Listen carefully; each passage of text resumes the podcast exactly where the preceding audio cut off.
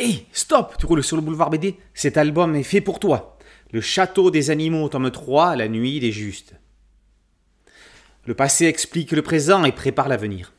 La résistance par la non-violence.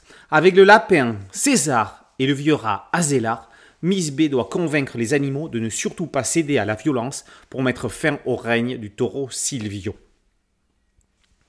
Scénaristes et dessinateurs réussissent ici le défi de nous proposer une bande dessinée pouvant être lue aussi bien par des enfants que par des adultes, cette différence lui donnant une compréhension totalement différente, justement, selon l'âge des lecteurs. Nous nous trouvons face à une fable animalière. Côté enfant, on relèvera l'histoire de ces animaux de la ferme avec les bons et les mauvais.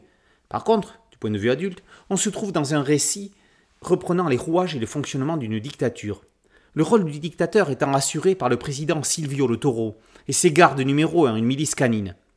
Cette garde, commandée par le taureau, exerce sur les autres animaux une soumission et une répression totale, le tout en contrepartie de croquettes. La résistance est menée par Miss B, une hase qui mobilise les autres animaux avec son mouvement pacifiste des marguerites.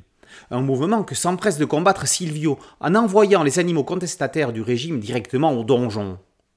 Malgré cette persécution, Miss B et ses amis continuent le combat portant ruse et solidarité comme étendard. C'est la première bande dessinée pour Félix Delep. Ses illustrations animalières sont remarquables, le tout en étant rehaussé par l'utilisation d'une palette de couleurs parfaitement bien maîtrisée. Xavier Dorisson, le scénariste, n'en est pas à son coup d'essai. Il a scénarisé des séries ayant rencontré le succès, telles que Le Troisième Testament, Sanctuaire et Long John Silver, vendus à plus de 2 millions d'exemplaires les auteurs réussissent à embarquer directement dans leur vision de l'aventure. C'est un véritable coup de cœur. Le Château des Animaux, tome 3, La Nuit des Justes, par Dorisson et Delep, est paru aux éditions Casterman.